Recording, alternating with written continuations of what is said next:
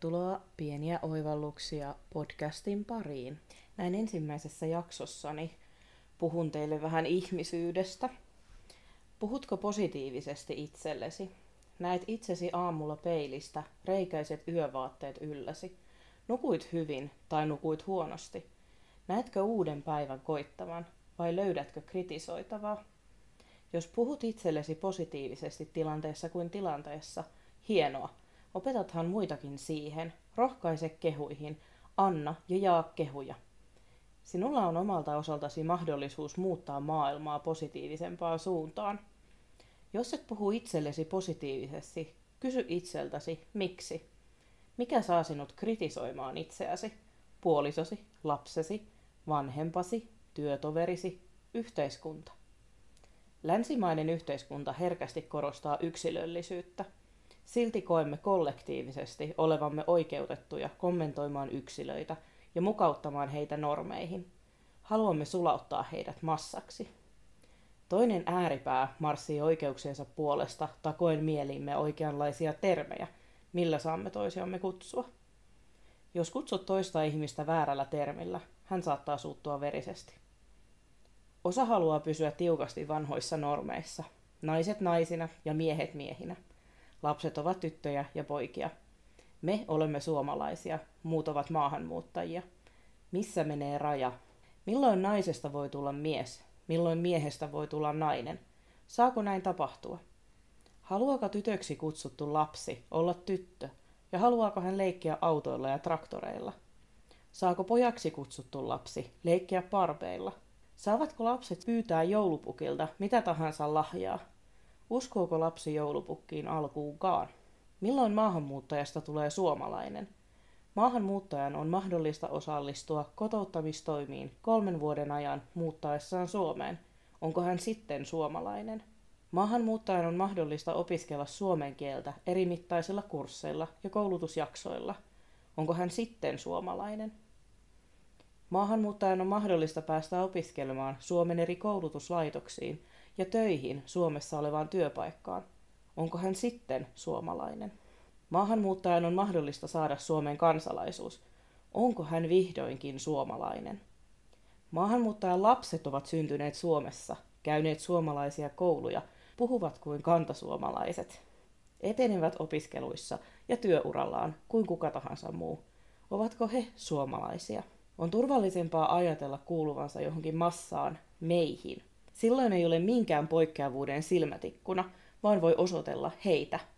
Ei tarvitse kokea olevansa erilainen ja syrjässä muista. Samassa massassa on kokemusta samasta tilanteesta. Voi kokea yhteenkuuluvuuden tunnetta, samalla kun yhteiskunta korostaa yksilön vahvuuksia ja yksilön selviytymistä. Sosiaalinen media tuo meitä yhteen, vaikka seisoisimme samassa kassajonossa katsomatta toisiimme. Kävelisimme lenkkipolulla toisiamme vastaan kuulokkeet korvilla. Kuvaisimme samaa kohdetta muutaman metrin päässä toisistamme, tai puhuisimme videopuhelua toiselle puolelle maapalloa. Mutta miksi ammumme samalla itseämme jalkaan ja kritisoimme itseämme? Mikä oikeuttaa kritisoimaan muita ihmisiä, varsinkin netissä? Kokevatko ihmiset olevansa niin huonoja yksilöitä, että he haluavat tietoisesti tai tiedostamattomasti siirtää tuskansa toiseen ihmiseen ja kiinnittää huomionsa hänen vikoihinsa? Vai kokevatko he olevansa niin ylitse pääsemättömän rohkeita, kun uskaltavat kirjoittaa asioita nettiin, koska vaikeampaa on käydä kasvotusten rakentavaa keskustelua? Millä perustelemme oikeutta kritisoida toista ihmistä? Seuraavaksi esittelen karrikoituja esimerkkejä ihmisistä, enkä halua pahoittaa kenenkään mieltä julistamalla näiden ajatusmallien olevan oikeita – olen kerännyt nämä esimerkit kuuntelemalla erilaisten ihmisten kommentteja toisista ihmisistä ja yhdistelemällä useita asioita. Olen myös lisännyt tarinoihin lisämateriaalia netistä löytämistäni keskusteluista. Haluan tuoda esiin erilaisia kriittisiä ajatuksia, joita jotkut helposti lausuvat absoluuttisina totuuksina tutustumatta taustalla oleviin tarinoihin. Numero 1. Lihava ihminen on pukeutunut hihattomaan paitaan ja lyhyisiin sortseihin – Kritisoit mielessäsi tätä näkyä. Mielessäsi pilkahtelee ajatuksia peittävimmistä vaatteista tai mahdollisuudesta tilata tavaraa kotisohvalle, jottei tarvitsisi tuollaista näkyä sietää. Mitä sekin siinä esittelee? Onko se näyteltävä takapuoltaan yhteen hinkkautuvia reisiään, nesteestä pullottavia nilkkojaan ja vilkutuksesta heilahtelevia allejaan? Numero kaksi. Nuori, kaunis nainen on pukeutunut paljastaviin vaatteisiin.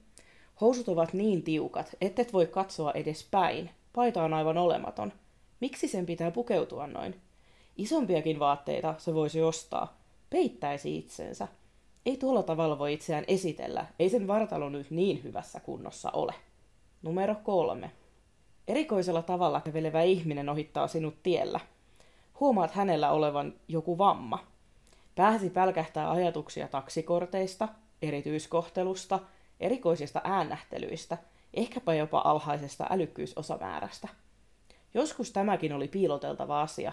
Heidät kerättiin laitokseen piiloon silmistä, piiloon mielistä. Numero neljä. Puiston penkillä istuu kaksi miestä, molemmilla käsissään kaljatölkit. Örinä kuuluu kauas. Prisman kassit kilisevät, kun niitä kaivelee. Et halua kävellä ohi, haluat kiertää kauempaa.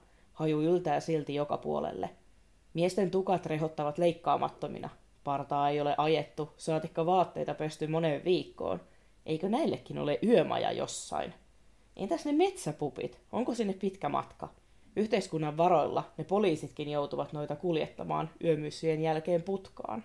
Numero 5. Sekavasti käyttäytyvä nuori kiinnittää huomiosi illalla lähtiessäsi kauppareissulta kotiin. Nuori kävelee hitaasti, selkä kyyryssä, mutisten itsekseen jotain. Jalat laahautuvat vuorotellen eteenpäin, lippis on vedetty syvälle päähän. Nuori suuntaa kohti muutaman muun nuoren porukkaa. Pian kaikki seisovat kahden talon välissä, varjoisalla paikalla. Kaikilla lippis peittää kasvot. Kollegehuppari on liian iso. Housut roikkuvat puolitangossa. Käännät katseesi, mutta tiedät, mitä varmasti seuraavaksi tapahtuu. Huumekauppaa. Hiha vedetään ylös ja paljastetaan pistojäljet kyynärtaipeessa. Taas sitä mennään. Hukataan tulevaisuus, eletään yhteiskunnan elättinä, eikä tehdä päivääkään töitä, kunnes kuollaan rahattomana, yksin ja nuorena. Numero kuusi. Olet lenkillä ja vastaan kävelee lastenvaunuja työntävä nainen, joka on pukeutunut nikapiin, eli hänestä näkee vain silmät. Maahanmuuttaja ja kaiken lisäksi vielä muslimi. Naisen vieressä kävelee kaksi lasta, rattaissa kolmas. Toinen kävelevistä lapsista on kouluikäinen, toinen varmasti vielä päiväkodissa. Mahtaisiko kotona olla vielä lisää? Tiedät, että äiti ei puhu suomea lainkaan. Hän on tullut Suomeen vain nostamaan tukia ja tekemään lapsia. Tiedät, että kouluikäinen lapsi tulkkaa äidilleen, jotta tämän ei edes tarvitse opetella suomea. Äiti ei varmasti mene eläessään töihin, vaan nostaa työttömyysetutta, eikä edes pelkää aktiivimallia, koska kyllä yhteiskunta pelastaa. Onkohan sillä edes kansalaisuutta? Numero seitsemän. Pride-kuukautena ei voi olla mainitsematta erilaisia pariskuntia. Kuuluuko se rakkaus todella kaikille? Kuuluuko vanhemmuus kaikille? Mitä voi tapahtua, jos vanhempina ei olekaan mies ja nainen? Mitä voi tapahtua, jos rakastaa samaa sukupuolta tai sukupuoletonta? Tunnetko piston sydämessäsi näistä esimerkeistä? Oletko ajatellut näin tai sen suuntaisesti? Pahoittivatko esimerkit mielesi? Löysitkö omia ajatuksiasi tai kuulitko jonkun tuttavan suulla puhuttavan? Nyt on sinun vuorosi miettiä, onko sinun aikasi ja energiasi niin turhaa, että annat tämän jatkua. Annatko toisen ihmisen puhua muista tähän sävyyn vai kommentoitko väliin, ettet halua kuulla? Uskallatko kommentoida vastaväitteen?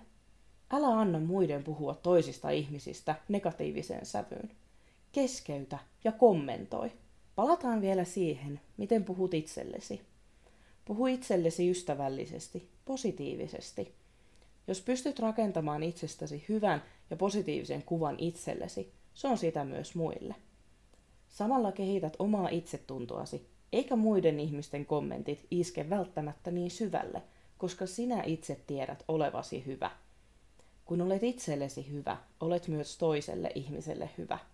Olisiko maailma parempi paikka, jos emme käyttäisi energiaa muiden ihmisten vikojen esille tuomiseen ja niiden ratkaisemiseen?